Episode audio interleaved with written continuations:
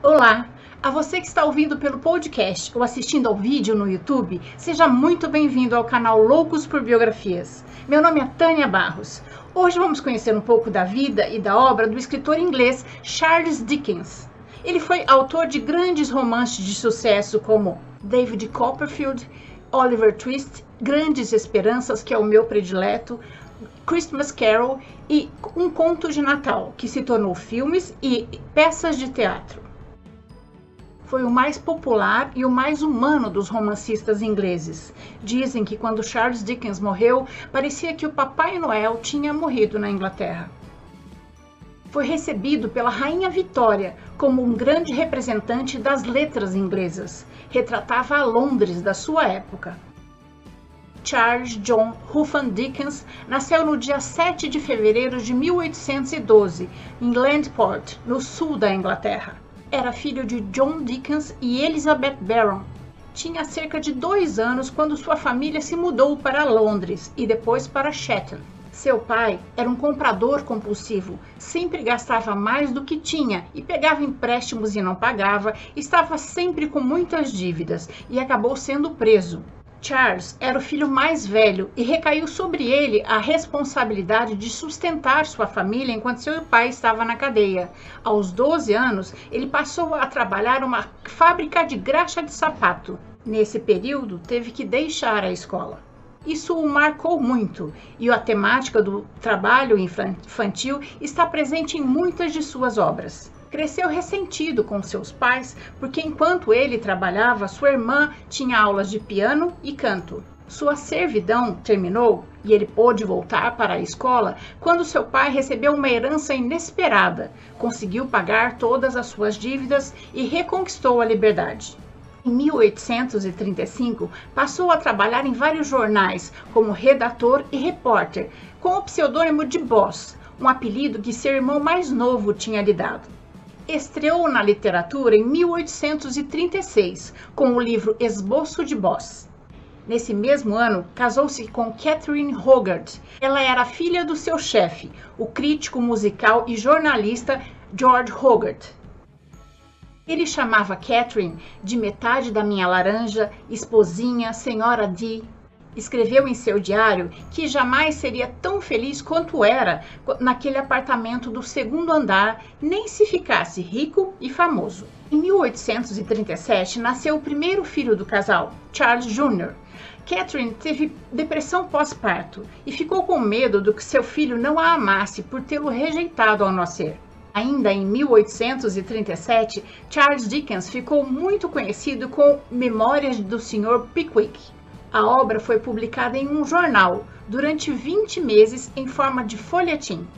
Em 1838 foi a vez de Oliver Twist, onde ele descreve o horror do trabalho nas usinas. No ano seguinte, publicou o romance Nicholas Nickleby.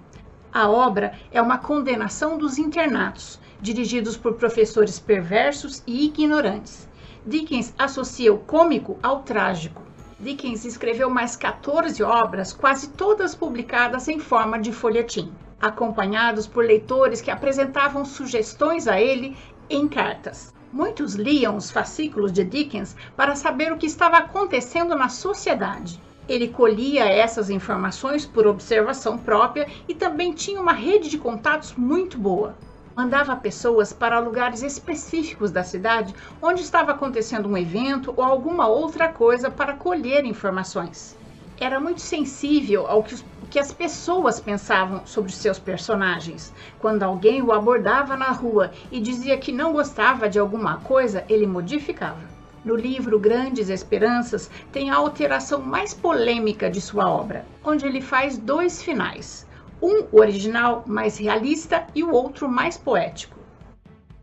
Dickens vendia muito e isso não agradava os críticos mais conservadores que diziam que a obra dele era uma obra menor, com uma linguagem fácil, feita para as grandes massas. Alguns críticos o acusavam de ser mais jornalista do que escritor. Suas obras apontavam para os problemas causados pelo capitalismo, a academia não gostava das polêmicas e até das denúncias que suas obras faziam. como o trabalho infantil e as péssimas condições de vida nas cidades. Ele não falava só dos ricos e famosos, mas falava também dos explorados e dos pobres. Antes do nascimento do quinto filho, o casal visitou os Estados Unidos. Charles Dickens fazia muito sucesso por lá. Seus livros se tornaram best-seller rapidinho. Só que ele não recebia nada por nenhum deles, por causa das traiçoeiras regras dos direitos autorais. Então tiveram que cruzar o Atlântico para resolver essa questão. Charles e Catherine viajaram em um navio que quase nem chegou nos Estados Unidos. Eles enfrentaram várias tempestades e um incêndio a bordo.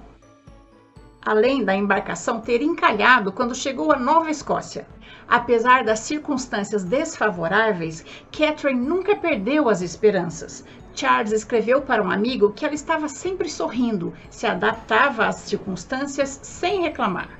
Quando chegou ao porto nos Estados Unidos, tinha 5 mil pessoas esperando por ele e o acompanharam até onde ele faria sua primeira palestra. Catherine não era só uma boa esposa, ela também era uma boa cozinheira, atriz e escritora. Atuou em peças amadoras do marido e escreveu um livro intitulado O que Temos para o Jantar. O livro foi best-seller e foi reeditado várias vezes até 1860. Quando Catherine deu à luz ao seu quinto filho, Charles já não estava mais tão empolgado a ter uma família grande, mas sem contraceptivos, em 15 anos, Catherine deu à luz a 10 filhos com dez filhos para cuidar, não é de se estranhar que ela estivesse sempre cansada e irritada. Charles culpava a esposa por terem tantos filhos e escreveu para um amigo dizendo que ela não era mais a mulher com quem ele tinha se casado. Ela estava sempre irritada, chorando, é, e tinha engordado muito e não se cuidava. Em 1943 publicou Christmas Carol, e em 1950 David Copperfield, um romance autobiográfico. David retrata a vida como Charles a viu na época em que trabalhava na fábrica de graxas. Charles Dickens ficou muito famoso e era muito solicitado como orador. Montou sua própria companhia de teatro e percorreu o país escrevendo peças e representando. Após o nascimento do seu décimo filho, Charles deu um jeito para que eles não tivessem mais filhos. Exigiu que ele e Catherine dormissem em quartos separados. Pouco tempo depois, em 1958, uma pulseira que Charles tinha comprado para a jovem atriz de 18 anos, Ellen Turner, foi entregue em sua casa para Catherine.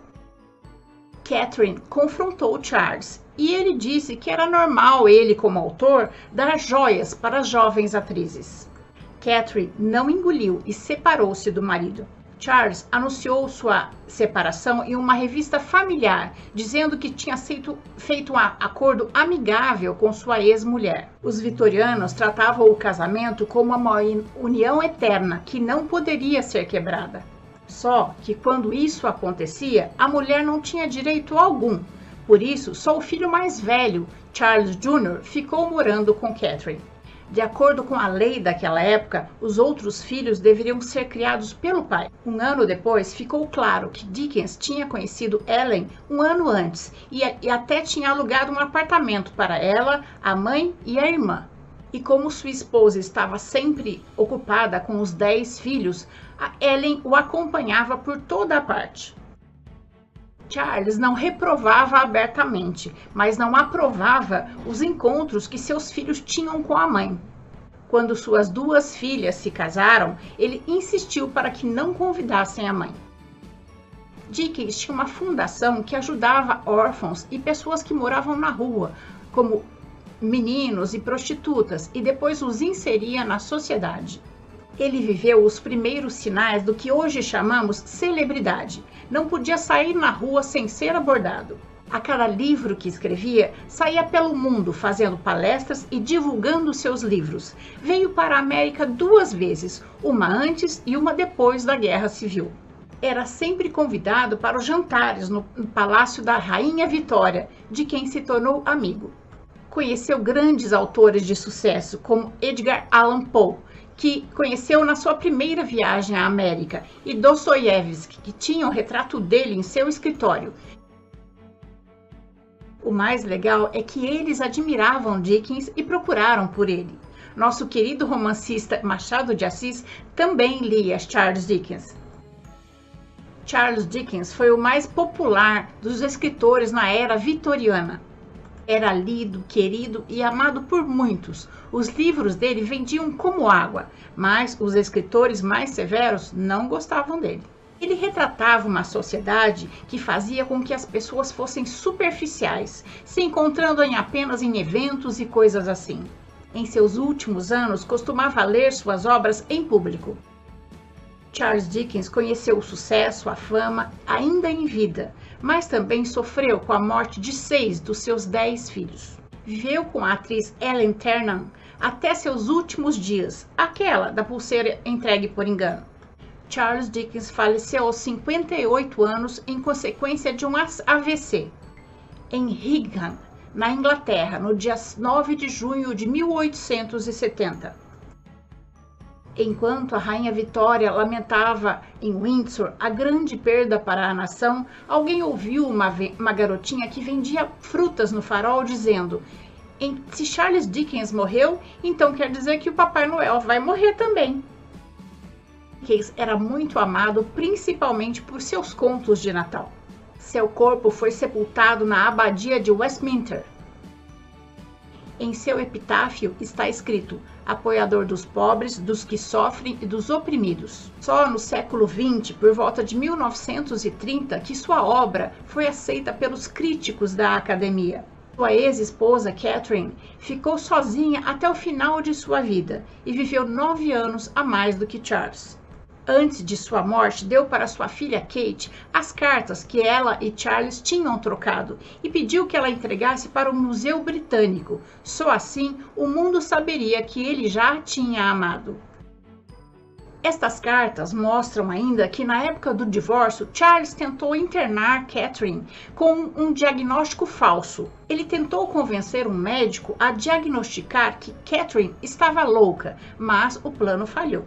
Essa revelação manchou a reputação edulcorada, perfeita que se tinha com a, com a vida pessoal de Charles Dickens. Termino essa biografia com a descrição de Charles Dickens, feita pela biógrafa dele, Claire Tomalin. Ele deixou um rastro como um meteoro. Cada um tem uma visão sobre Charles Dickens.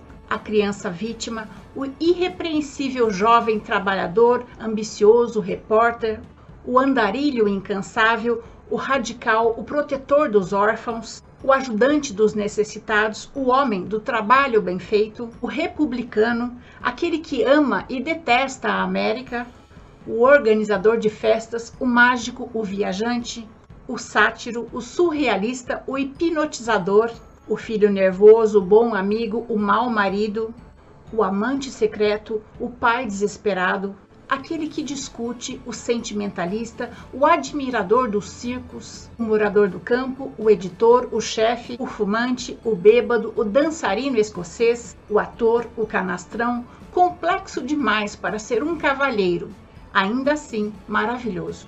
E essa é a nossa história de hoje. Eu espero ter contribuído para que seu dia tenha momentos muito agradáveis. Se você gostou, deixe seu joinha, conheça as outras histórias do canal e se inscreva para conhecer as próximas histórias. O canal Loucos por Biografias traz novas histórias toda semana em áudios nos podcasts e em vídeos no YouTube. Clique no sininho para ser avisado da próxima história. Até mais!